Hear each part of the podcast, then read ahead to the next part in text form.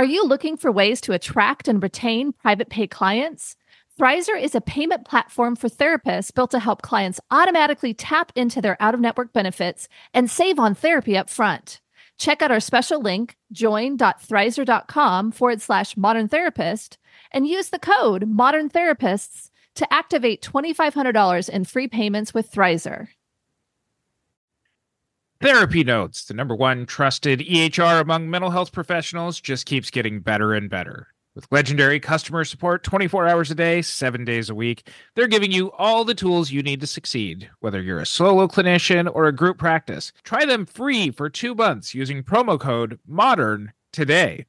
You're listening to the Modern Therapist Survival Guide, where therapists live, breathe, and practice as human beings. To support you as a whole person and a therapist, here are your hosts, Curt Widhalm and Katie Vernoy. Welcome back to the Modern Therapist Survival Guide. I'm Curt Widhalm with Katie Vernoy. And Katie, I just got back from the eye doctor. You got back from the eye doctor? I have great supervision. God, I don't know that we should start like random episodes with weird dad jokes. you think you're funnier than you are, Curt. And I'm sure probably your supervisees agree mm-hmm. that you're not quite as funny as you think you are. Today, we're going to talk about supervision, not just uh, from the eye doctor, but actually overseeing other clinicians. And actually, both Curt and I have done a lot of this, and Curt is somewhat of a specialist on being a supervisor in private practice. So I'm excited about this conversation. I think we'll probably agree on more than we disagree, but well, hopefully it'll be. For, the goal isn't for us to disagree on everything. well, we want to make sure we're, we're putting all the viewpoints forward. I think that's important. So I am a CAMFT certified supervisor, California Association of Marriage. Fancy. Yes. At least here in California at the master's level of licensure, I know that with psychologists it differs quite a bit, but with LCSWs, MFTs, LBCs, what is required is six hours of supervision every two years, supervision CEUs, and two years of experience of being licensed. That's the bare minimum qualifications for most of the licenses here in California. And I'm going under the impression that that's fairly similar across a lot of the states. What drives a lot of people to supervision and taking on pre licensees into their practices, into agencies, is either the idea of wanting to be a mentor or wanting to pass on to the next generation of clinicians wisdom and experience. But when you really hold that with only two years post licensure and six hours of CEUs, that you can potentially even get online. And probably even faster than six hours, depending on the course that you take. Mm-hmm. There's the potential for a lot of non good supervisors out there non-good. That's non, that's non-good. that's are you trying to be politically correct? Because there's just some really bad supervision that i've heard about throughout the years. And i think probably there's also a lot of really good supervision that's happening. But i think the point that you're making is that becoming a supervisor is something that really should have some some vetting some in-depth what, what am i trying to say here experience and training and there's opportunities for that and i know in california there's some some efforts to make it a little bit more structured, but really the bare minimum with six hours of clinical supervision, continuing education, and two years post licensure really doesn't necessarily cut the mustard. But you're certified as a CAMFT certified supervisor. What does that mean? So rather than just a one time six hour course, what I did was 18 hours of CEUs on supervision and a year of being supervised on supervision by somebody who is already certified. I know oh, that cool. AAMFT also has a certified supervisor process. Theirs is a 30 hour course and two years of supervision on supervision both of those programs are very solid as far as the education that they provide in being able to really look at supervision in a structured way with intention. And you know i think that there's a lot of clinicians who kind of dip their toes into the supervision process either as how they practice as clinicians. So they bring kind of this psychotherapy mindset to doing supervision And so what ends up happening is a lot of supervision sessions that sound like a case report given by a therapist in training, followed by some version of here's what I would do. Ah, yes. So there's a number of different supervision models. There's actually theories of supervision that are available to be studied and are really beneficial in looking at things. I think one of the ones that was really popular for quite a while was kind of this developmental model mm-hmm. of supervision that very early therapists are looking at the very structural how do I ask this? Where do I place yeah. the Kleenex box? What do I say to this? It's a very natural thing, but I think that one of the limits of those developmental models is that once therapists reach a certain amount of experience, it's not that they stop developing it's just that the developmental model doesn't provide a whole lot for supervisors to continue to mm-hmm. challenge them with yeah. I think it's interesting because I know I've heard of, of other different types of models as well. I think that, you know, I've definitely heard of the developmental model. There's reflective supervision. I took a course on recovery oriented supervision, trauma informed supervision. There's a lot of different ways that we can provide supervision or that we can receive supervision. But when I've actually hired supervisors, when I've done interviews for supervisors and I said, what is your orientation around supervision or what's your supervision model? I don't know how many blank stares I got. It's a lot of people don't realize how much is really out there to become a really highly qualified supervisor. As with a lot of the trainings and stuff that we do in our field, I do recommend that you look at a number of different ones of these models. You don't have to be an expert right from the beginning. That part of this process of supervision is owning where your limits are. And that's mm-hmm not only a mm-hmm. part of the reflective version of supervision, but it's something that I've found really normalizes a lot of things for clinicians in training in order to grow themselves, in order to have that okay to not have to have the answers of everything. And it really does provide a lot of confidence. I'm partial to the seven eyed supervision model. This was developed by Hawkins and Shohet, and it looks at the client's process, it looks at the therapist process, it looks at the supervisor's process, as all things that are affecting what is going on in the therapy room, as well as the context of the time and the place where somebody is experiencing their life. And so it brings in a number of different ideas that all influence what is happening in the supervision process. Now, That's I didn't start there. I was just going to say, I think that's a really interesting model because I actually hadn't heard of that one before. But looking at all the different things that can influence what's happening in the room is so important. You know, looking at what a therapist needs developmentally and saying, hey, you need more direction or you need less direction is a good place to start. But like you said, you don't necessarily start with really understanding the impacts of all these different, I guess, contexts and processes. Mm-hmm. Really, my process started way back when I was being trained, mm-hmm. back in my trainee days. Some of the frustrations that I had in supervision, where it was sitting around a table in group supervision and everybody had their 15 minutes to report on cases, and the supervisor would nod, and every so often a suggestion might be made. And I was just bored to tears in mm-hmm. supervision. Being playful and coy, I just started challenging other people in the group as you, you know, challenge someone yeah so I, I, was very fortunate that i had some good people in supervision with me that kind of took on that challenge and we ended up pushing each other to become better therapists when i moved to my second supervisor later on in my accruing of hours phase it was within an agency where a lot of the support wasn't necessarily directed towards what was happening with clients or even teaching so much. It was just kind of reporting case stuff and then not getting a whole lot of feedback or a lot of guidance.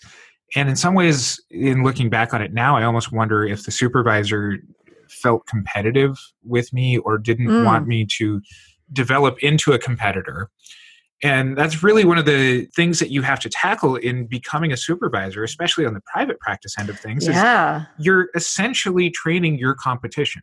That's an interesting way to look at it. I think there's a couple of different ways to go from what you're talking about. The first thing that comes to mind is this idea of supervisors seeing you as competition. And I think there was i don't remember who i was talking about and it wasn't actually in the realm of clinical supervision. It might have even been you know kind of a manager in another industry completely.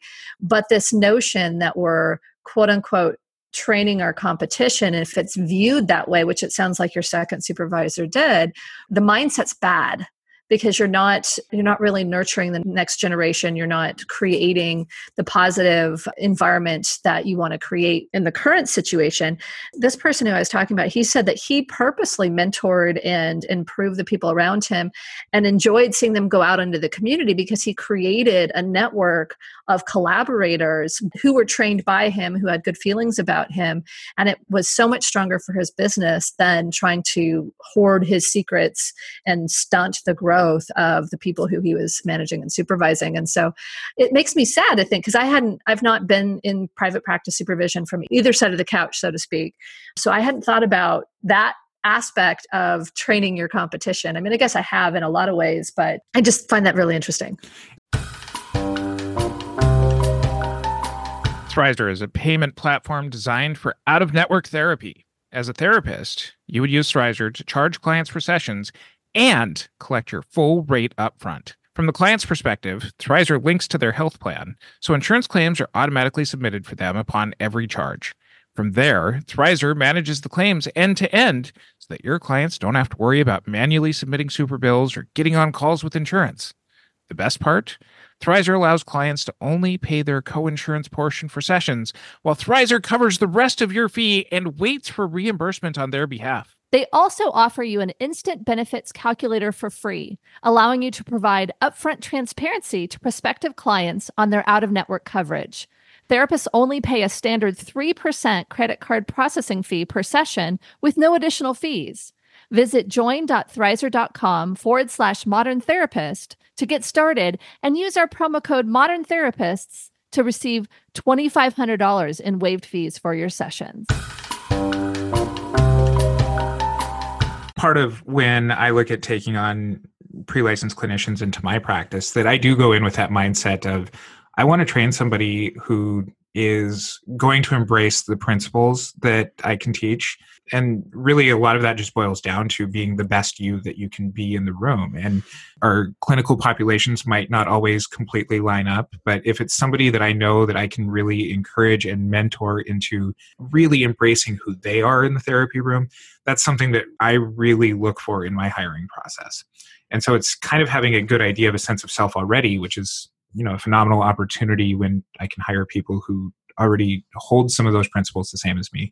But I do go in with the intention of I'm not just hiring an employee, I'm hiring somebody that I want to have a very good and healthy relationship with continuing on forever.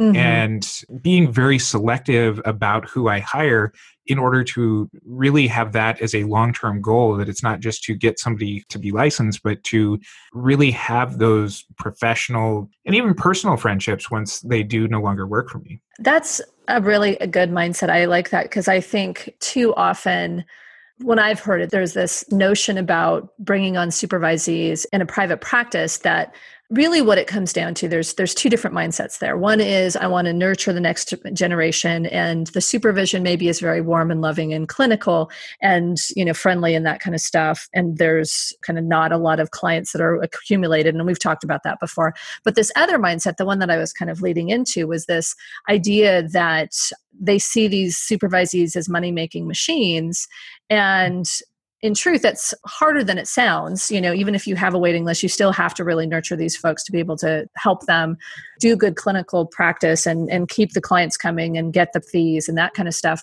But either one is really limited. You want to be able to develop the whole clinician that you're bringing on and you need to look at them as a whole person and look at both pieces kind of the business aspect of it as the, as well as the clinical aspect of it. And so knowing you, Curt, I know that you have a very good grasp on both of those things, and you're looking at is this somebody that I can hang out with? mm-hmm. And will they, you know, do they have a good sense of themselves and can they do the clinical work as well as can they make sure to continue to move the business forward, which I think is important. But shifting gears a little bit, my community mental health supervision was extremely different in some ways. There was definitely I didn't feel the competition because they weren't training their competition, so to speak. I think there were people who, you know, when you, someone that can challenge people, you can seek a lot out, that kind of stuff. Sometimes people can still feel threatened by you or challenged by you. But generally, my supervision experiences were ones where I think that people moved into clinical supervision in community mental health based on wanting to advancement or wanting to move out of a lot of you know the grind of a lot of clinical work.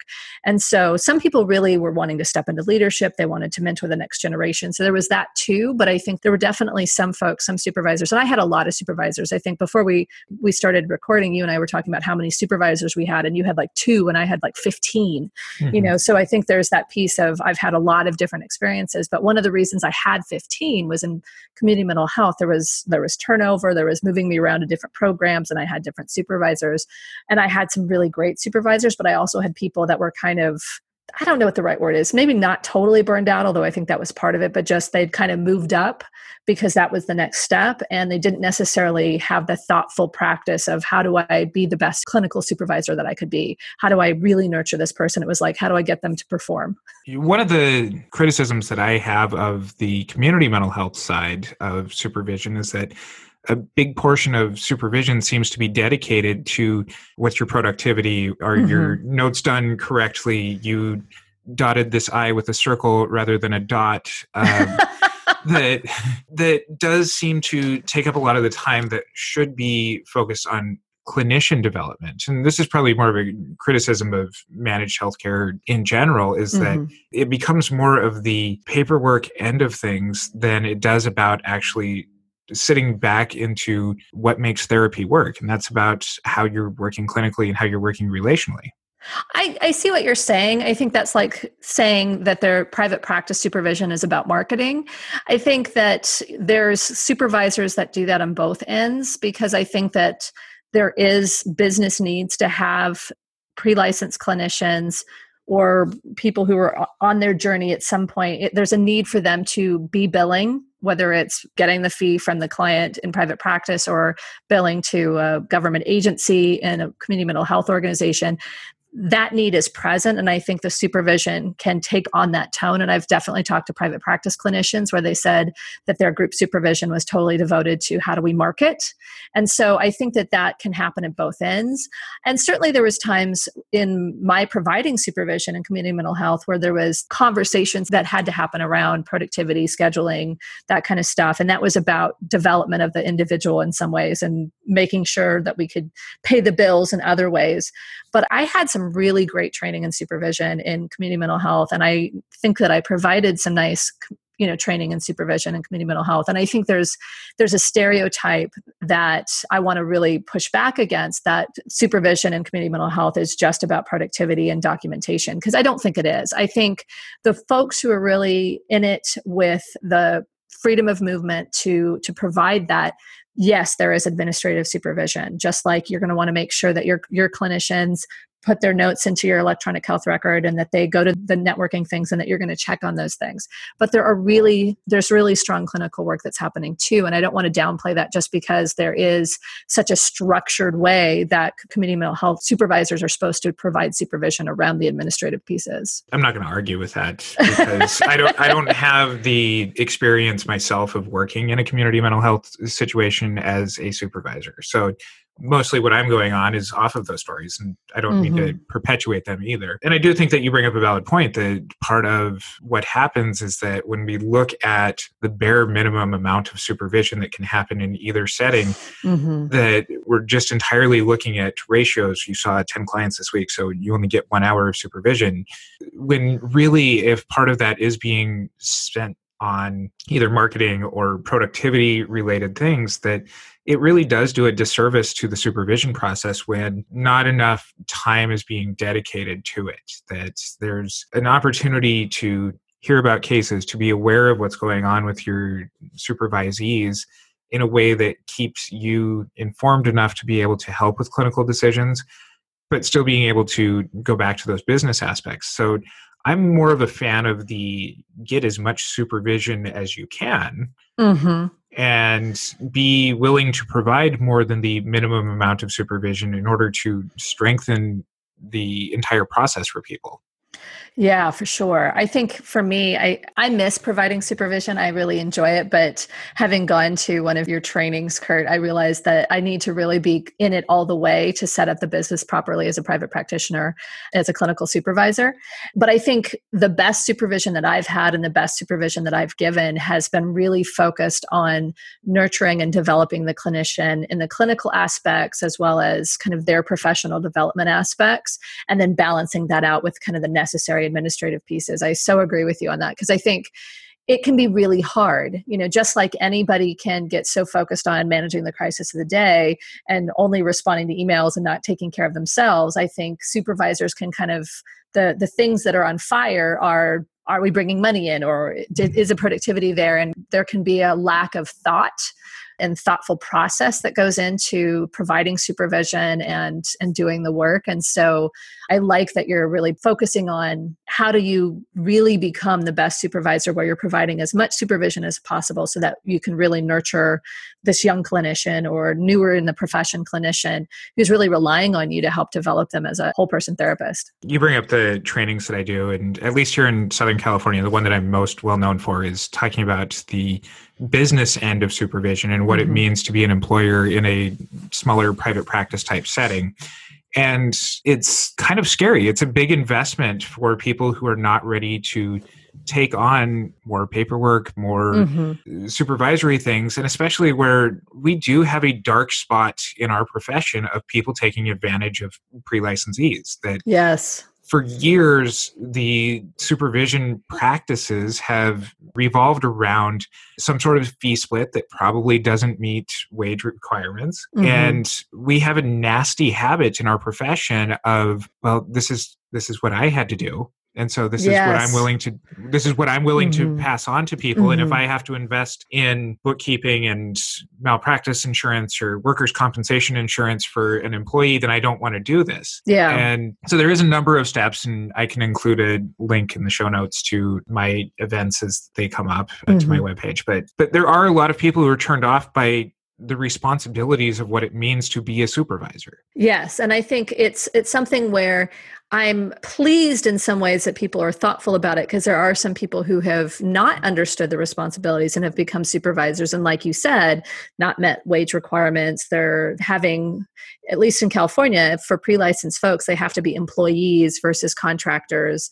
You know, fee split oftentimes is pretty complicated. And, and only if you really understand how to do it should you do it with pre licensed folks because as employees, they have to make minimum wage. I mean, like, and this is all stuff I learned from you, Curt. So thank you. But, but it's something where I would rather people be hesitant to step in if they're going to not take the responsibilities, you know, rather than not take the responsibilities seriously and step in and do it wrong and doing it illegally. And this is part of my goal of being a good role model for the next generation of clinicians. And I know that state laws are going to vary from place to place or even country to country. Mm-hmm. And part of my goals for this is not to just take advantage of pre-licensed clinicians to provide lower fee therapy but to also instill the values in the next generation to really uphold the value of therapy to themselves mm-hmm. to the public i definitely try to pay competitively for my clinicians and we're not going to get into all the various details of fee splitting and how things work out here but my clinicians can make 30 40 dollars an hour over the course of a pay period and mm-hmm. this is you know something it, it sometimes varies quite a bit but i do really want to instill that at least on the private practice end that this is not just a money making machine Mm-hmm. That it's not just to provide services, but it's also about instilling the value of what therapy is to the community and within our therapy community. Yes. And I think what some supervisors maybe feel really heavily and maybe this is something that holds them back or people don't think about and and don't put enough intention on is that the supervisors most frequently, even maybe sometimes more than the schools, are really shaping how therapy continues to evolve. Because supervisors are the ones who are overseeing the clinical work, who are focusing the attention of the newer clinicians on how they can operate, how they assess, how they do case formulations. But it's something where the supervisors have a huge impact on how therapy continues to move forward. And if it's something where you're doing the bare minimum or you're seeing it as a money making opportunity solely, I think there can be a positive way to increase your own income and support the nurturing of the next generation. But I think if supervisors don't recognize that they have a huge impact on how the profession moves forward, that can be problematic. Not only does Therapy Notes combine billing, scheduling, notes, secure messaging, group telehealth, and more into one streamlined platform, they're also always adding new features and forms to their library. So no matter your specialty, Therapy Notes has you covered. Learn more at therapynotes.com and use promo code MODERN for two months free. One of the things that I want to add to this too is that being a supervisor is oftentimes wearing multiple hats within the same session. We've, we've talked about the business end, we've talked about the responsibly clinically end, and there is that collegial mentor friend. And oftentimes mm-hmm. that can shift between viewpoints in the same moment in supervision. And I think that that's something that you, going into the supervision process, need to be aware of that you're providing an opportunity for somebody to ask you questions of how you handle things either directly but it might be things around countertransference it might mm-hmm. be things around your experience with a particular type of client presenting with a diagnosis or it might be even career advice of going forward Mm-hmm. So there's a vulnerability that you need to be able to demonstrate in that supervision process too that is much more open and transparent than it would be in a traditional therapy setting. I think it's important that you distinguished uh, therapy and supervision because I think oftentimes what I thought you were going to say earlier in the episode was, you know, kind of the clinical supervisors doing it as a therapy, whatever. I've seen a lot of supervisors step across the line and, and do some therapy with their supervisees. And I think that's also something where it's really important that we get real clarity on the roles. Because I agree, there's the development of the clinical, and there's the administrative or business aspects, there's the mentorship, professional development side. But I think there's also a consumer protection function as well. And I think it's important that supervisors really understand that there's no piece of doing therapy even when mm. you're talking about countertransference you're really if it gets deeper you really have to refer to therapy because i think if you go too deep into it the relationship shifts and you want to make sure that the relationship r- remains professional where you can be vulnerable with your supervisee and you can make sure that you're doing high quality work and not opening wounds with a supervisee who's going to go out and start working with clients. There's definitely a line there. It's not as black and white as we would hope that it could be, but hey, oh, for sure. Ther- this is therapy. This is psychotherapy. This is, it all depends. Mm-hmm. And part of what happens in supervision is being able to recognize that that line's there, mm-hmm. make it open that you're about to approach that line, give the permission to back away from that line if anything feels too scary. But there's a number of times in supervision or even in my teaching settings where approaching that line means I want to teach you an intervention that I want you to do with your clients, but I want you to have that personal experience with it mm-hmm. to really be able to examine yourself. And I want to do that in supervision. Mm-hmm. So that way, if you have questions about it, you might come up with something that you don't really want to share with me. Yeah. So there is a toeing of that line that needs to happen in a lot of situations, but it's not therapy. It's doing something to teach to reflect on it.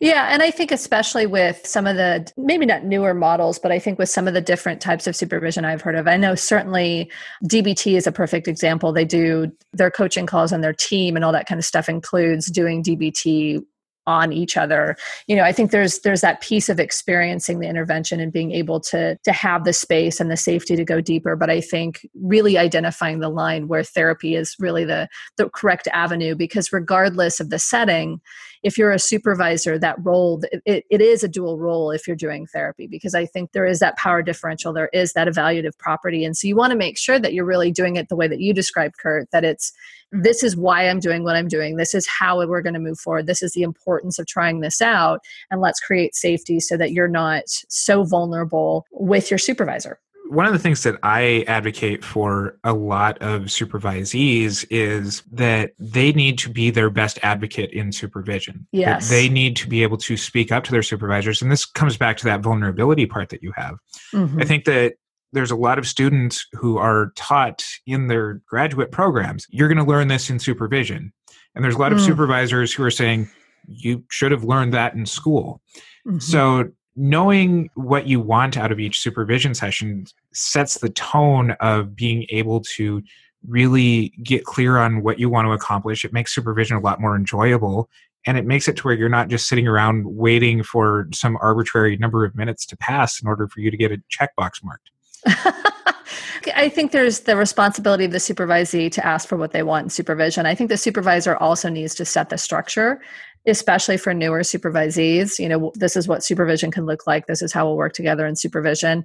I think it can be hard especially for for really new clinicians to put forward what they need in supervision because there needs to be an orientation of course because if you're not oriented to what supervision can include I've seen it a number of times become venting sessions. It can become strategy sessions. How do I do this job? It can be very much just reporting and putting out fires when there's a lot of crisis. So I really still want to put the onus on the supervisors to set the tone and, and orient their supervisees to what is possible in supervision and opening the conversation about what would be best to talk about right now, what's most useful for us to work on in this moment, and to really curate and navigate what training and education needs to be folded in because that's really the responsibility of the supervisor. This extends even beyond kind of the mandatory pre license supervision that. Mm-hmm. Once we're licensed, that doesn't mean the end of supervision. In fact, that's been where I've gotten some of my best clinical work done is, you know, whether you call it consultation or supervision, it's being able to go in with the intention of knowing what you're asking for and making that time valuable. I've spoken before about I'm working towards EMDR certification right now, and that's 20 hours of consultation that I need on EMDR in my work with clients. And I've been very strategic about my supervision sessions because I want the most out of that time. I don't want to mm-hmm. be sitting there on a group phone call hearing people talk about things that I've done well in the past that I want to be thinking all right, what can I learn from this process to really go into it with a hunger so that way it's making my time valuable. And mm-hmm. during my individual supervision times, I've got an agenda of things that I want to mm-hmm. accomplish in that session. My consultant is probably thrilled whenever I'm coming in with like, okay, I'm going to really rake this session over the coals, but I'm getting so much more out of it because I do have that intention. Yes, I, I think that's really important to clarify because I know one of the things that I really like about community mental health is that throughout the course of being a clinician, you continue to get supervision. At least where I was working, that you know, licensed clinicians got supervision, pre-licensed clinicians got supervision and it was something where you know kind of to go back to the developmental model you know there was as you move forward it became more and more your responsibility to identify what you need with the supervision or consultation process and i think that's so important and i think it's it can be very empowering once somebody has a clear sense of what can be involved in supervision. So i think to wrap this up what i look at is if you're going into the supervision process if you're meaning to be a supervisor really do some soul searching on what your intentions with it are that there's people who do create environments where you can make money out of having employees who are pre-licensed. There's people who do it solely for the mentorship aspect and there's people who do it as part of their pro bono work of giving back. None of them are necessarily wrong in and of themselves but it's understanding the responsibilities that go beyond just what you think that your intention might be and really making it a good feeling and of good faith that you're doing it responsibly. Yes, I think it's so important to make sure that that as a community, those of us who determine that we want to be supervisors that we do it well. It is so critical that we create positive, healthy working environments, that we make sure that we're providing positive supervision to the next generation because our field requires it. It's it needs it because otherwise it's going to to crash and burn. We're going to have horrible therapists that don't know what they're doing, no business sense, no clinical sense. It'll be a nightmare. But but this is this is your big vision right? Curt you want to make sure that people are doing supervision especially in private practice where there's it's kind of the wild west at this point. You want to make sure that supervisors in, in private practice are doing what they need to do so that they can continue to do it and pre-licensed folks are getting the supervision they need. So i know that you've got a training coming up mm-hmm. in march is it right? Yeah to march yes. So tell me about that. Let's let's do a shameless plug for your for shameless your... shameless plug. Uh, this is this is the supervision legal and ethical issues in private practice. This covers basic employment law for very very small businesses of people looking to bring on just a couple of employees. We look at the minimum wage. We look at the very specific california laws that happen uh, providing sick pay to your employees the way that fee splits might work, as well as some of the issues that come up as far as how pre licensees are allowed to advertise and what the licensing boards are looking at for your responsibilities as the supervisor. So it's six hours. It covers the supervision CEUs required by the Board of Behavioral Sciences. It covers the law and ethics CEUs that are required. So we'll put a link in the show notes. Yes, and and I have been to this training, and Curt does a great job. So I, I really encourage if you're in California, in the LA area, and you're looking at becoming a clinical supervisor in private practice, don't miss this training. It is great. And if you're not considering clinical supervision and you still are looking for law and ethics CEs, as you've heard, Curt and I are doing the brand called you, and it's the law and ethics of personal branding. And so that will be in May. We'll have link to that in the show notes. And as you know, we have our amazing conference in October, the Therapy Reimagined conference, where we'll be talking about the business and the profession of psychotherapy. And we have some great speakers and more information on our website. You can find us at mtsgpodcast.com on our social media platforms. And since I'm closing out, I'll say for Curt Widhalm and myself, have a wonderful day. Thank you for listening to the Modern Therapist Survival Guide. Learn more about who we are and what we do at mtsgpodcast.com. You can also join us on Facebook and Twitter. And please don't forget to subscribe so you don't miss any of our episodes. Remember to check out Thrizer.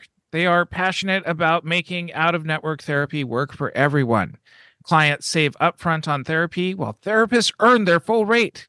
Get started in minutes on join.thrizer.com forward slash modern therapist and use the promo code modern therapists and receive $2,500 in waived fees for your sessions. Thanks so much to our partner, Therapy Notes, the highest rated practice management solution for behavioral health. Don't forget, using promo code MODERN gets you two free months.